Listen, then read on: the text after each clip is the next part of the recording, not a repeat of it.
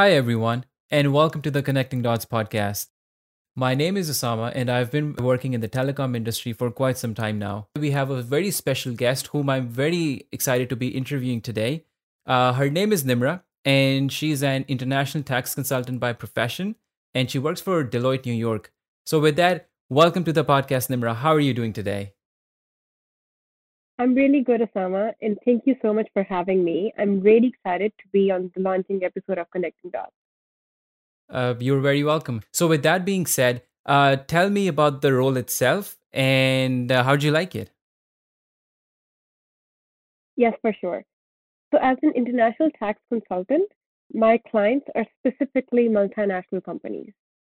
So, the expertise I provide them with they range from inbound to outbound tax services.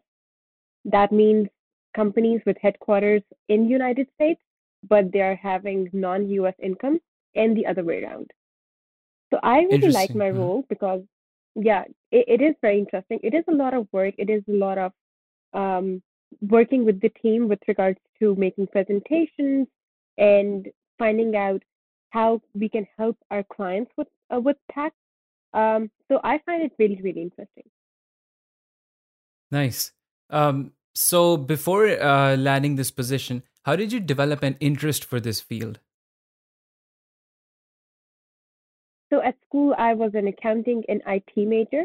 And as an accounting major, I had to choose between audit or tax.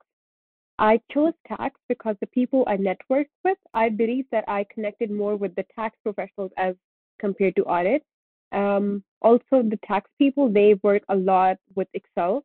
And I was taking Excel courses and I figured out that my Excel, like I had a very strong uh, hold on Excel. So I would like that work. And nice. turned out that tax was mm-hmm. a field for me. Interesting.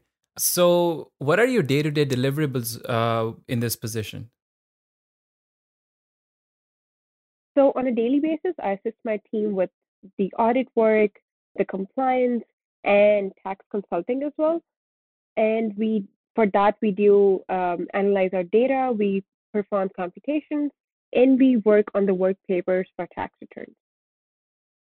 Interesting. Um, what kind of tools do you use on daily basis to get your job done? We do use a lot of tools, but CorpTax is a popular one. And besides that, as I just mentioned, we our, our work is very much excel heavy but I, with growing technology i see that the excel work would be replaced by automation.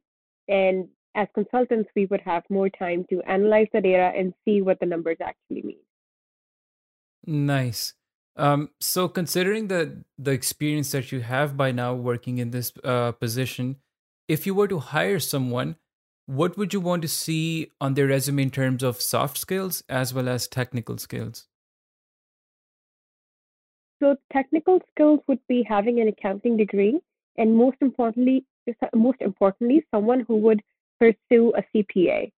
Um, as as far as soft skills are concerned, I would say someone who can keep up with the training. There's a lot of training at the accounting firms, because school is one thing, but then the professional life is something really, really different. So someone who can keep up with the training will go a long way. Okay, nice. Um, do you guys have any cool traditions at work? And if so, how do you think pandemic has impacted them? I would say we used to have a lot of cool traditions uh, before COVID. Um, for example, we had Bagel Fridays, so that was something to look forward to every Friday morning. Um, there was a food truck almost every now and then. And if nothing, like there was a ping pong table or a thousand piece puzzle table um, if you are ever bored at work. But during COVID, of course, like that has died down. A cool thing that Deloitte has is a personality test uh, which is called business chemistry, and every employee has to take that.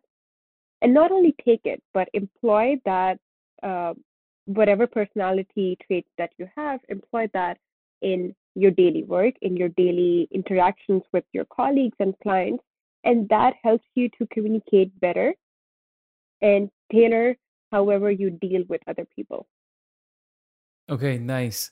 Um, throw some light on um, on the New York office because I've heard a lot about working at uh, the Rockefeller Center. So it, it must be very interesting, and there would be a lot of energy because, of course, New York. So just uh, you know, tell me uh, briefly about how is it like to work at that location. Yes, for sure. So, you know, like New York has already has its energy, but then working at Rockefeller Center, that is something that everyone would want with the ice skating rinks right in front of you. So the tax department at Deloitte is on the 49th floor. And just being there, you feel that the entire city is beneath you. So that is very, very mesmerizing. Wow. As an intern, yes.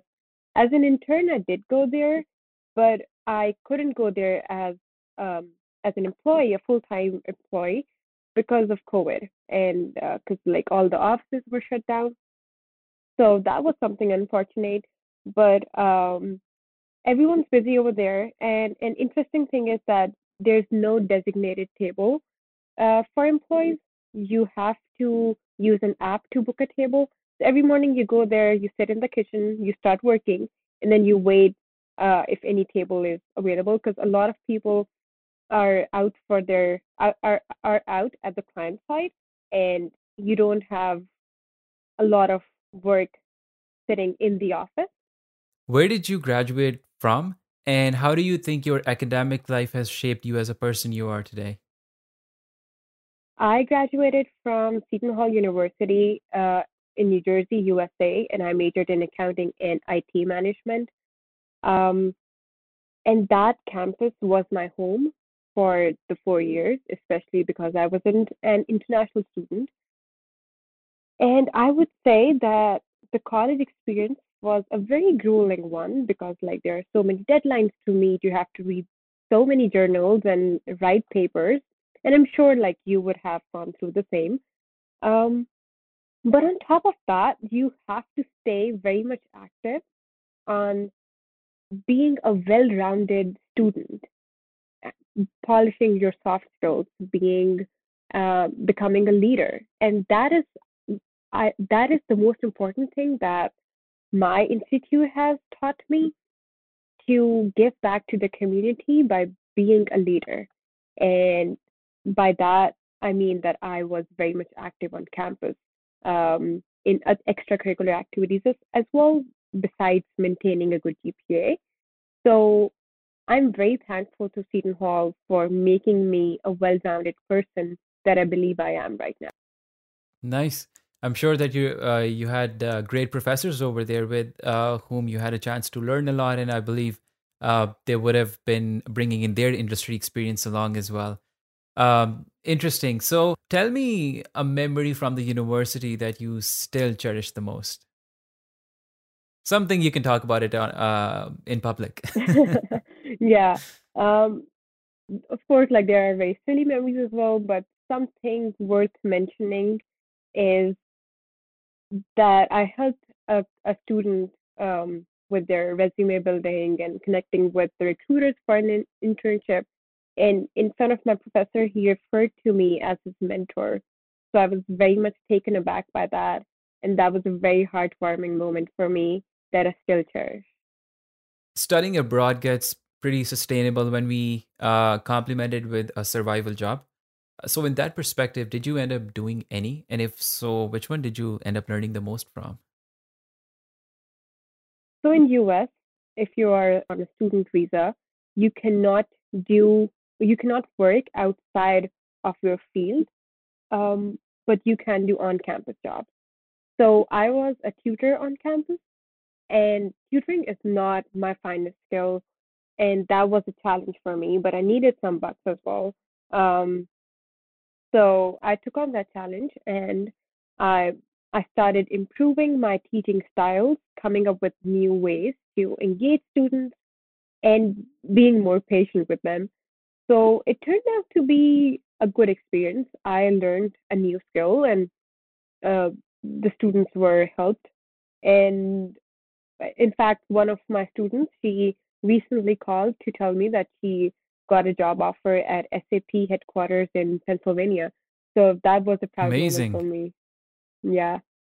Nice. Knowing what you know now, if you were to go back in time in your undergrad, what would you do differently? I think it would have been nice if I could get a chance to study abroad for a semester, um, like an exchange program. In fact, I was admitted to Oxford Summer School when I was a sophomore, but I couldn't go there because finances came in the way, and then I made a trade off with uh, an internship at BASF. So all it was a win-win situation, but I think spending some time away from the states um, and experiencing the British culture would have been uh, nice. Interesting, interesting. Um, so looking forward in terms of uh, you know your professional progression, uh, would you consider getting another degree? And if so, would it be on the management side, let's say an MBA, or would it be to enhance your technical skills? So let's say getting a PhD. How would you comment on that?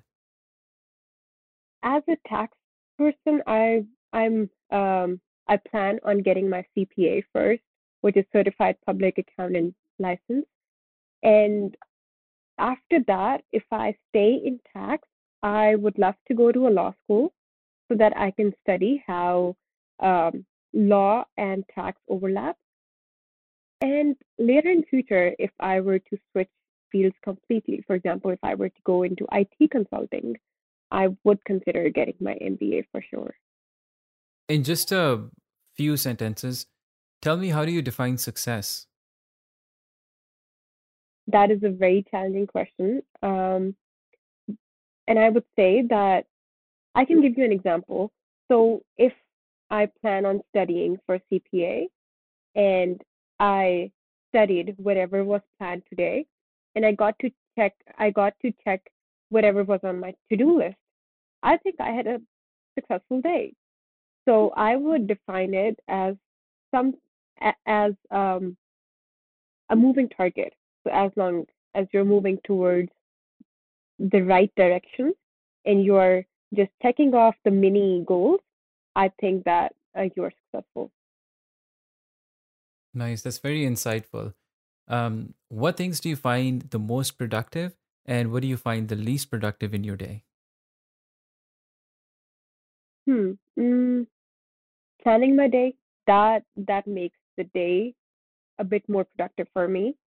And something that is least productive is overthinking things because it just complicates them. Yeah, true. Uh, it's pretty hard to overcome, but um, it's it's pretty good that you mentioned it. It is interesting. Yeah. Um, how do you comment on balancing life and work? a very tricky question again.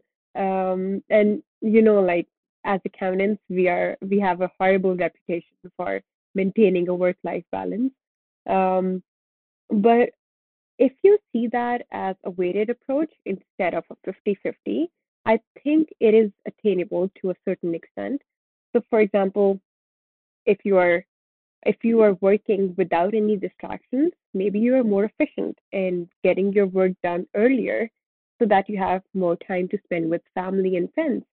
Um, and but then there are certain times when work demands you more, for example, the tax season, and you cannot do anything about it. Or if there's an emergency at home, you have to take care of it first because then it becomes your priority.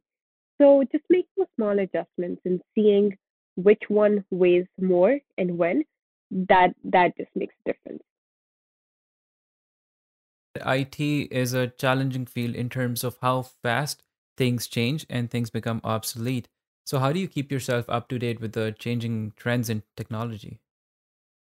Yeah, very good question. Um, I I believe that Deloitte is very good at that uh, when it comes to keeping their employees up to date with uh, with technology and providing resources. So we have daily trainings and we have podcasts about tax technology. Um, besides that, I do um, engage myself in learning different tax terms or like how technology is disrupting tax. So, for example, I recently took an AWS certification uh, about cloud technology and how that um, will affect the future of tax. Um, so yeah, like you really have to keep your fingers on the pulse of what's going to be next in your field because everything is being disrupted really quickly these days. So you have to be on top of that. Right. Um, so changing the topic a little bit, um, mentors are very essential in our professional growth as far as a senior person believes in us and they can nudge us in the right direction. I think that uh, that matters a lot in terms of how we succeed in our lives, and it's a blessing to have a good manager, let's say, uh, at, at work. And by saying manager is just an example, but just somebody with more seniority uh, as compared to your role. I think if they can lead us, they have a vision. I think that's a great blessing that we can absolutely not disregard in life. So, in that perspective, tell me how did you find your mentors and how have they helped you in your professional growth? Yes, uh, I'm certain that I am who I am because of my mentors and the way they have guided me through my academic and professional life. So, beginning from my freshman year, I had my professors as my mentor. And then moving forward, I connected to people on LinkedIn or whoever was coming on the business events, I connected with them. And all of these mentors, they were always there for me when I needed help of any sort. For example, choosing my majors or choosing between tax or audit or um, how to progress in life at work or at work and or just having a coffee chat to know how did they get to be where they are right now. So my mentors have always been there for me and i cannot stress on the importance of um, finding a mentor and building that connection and then maintaining it uh, so that you can get the most out of your mentor mentee relationship. Interesting. Uh, so, on the flip side of things, um, have you ever thought about starting a business? I have. And in fact, I just started a side hustle um, that is called Sonder, and that is based on the importance of personal branding. It does cover resume building and LinkedIn and working on your cover letter because, again, I'm very much um, big on connecting with people and making your personal brand. It's because, you know, like you can't always be covered with other brands, they don't represent you. Your personal brand represents you. So, for example, you go to a recruiter and you hand in the resume the resume is not your personal brand. It's just a piece of paper and it's just it just lists the achievements that you had in life. Your personal brand is basically what you like to do, what your passion is, and how you want to make that passion and pursue pursue your passion and make something big out of that in life.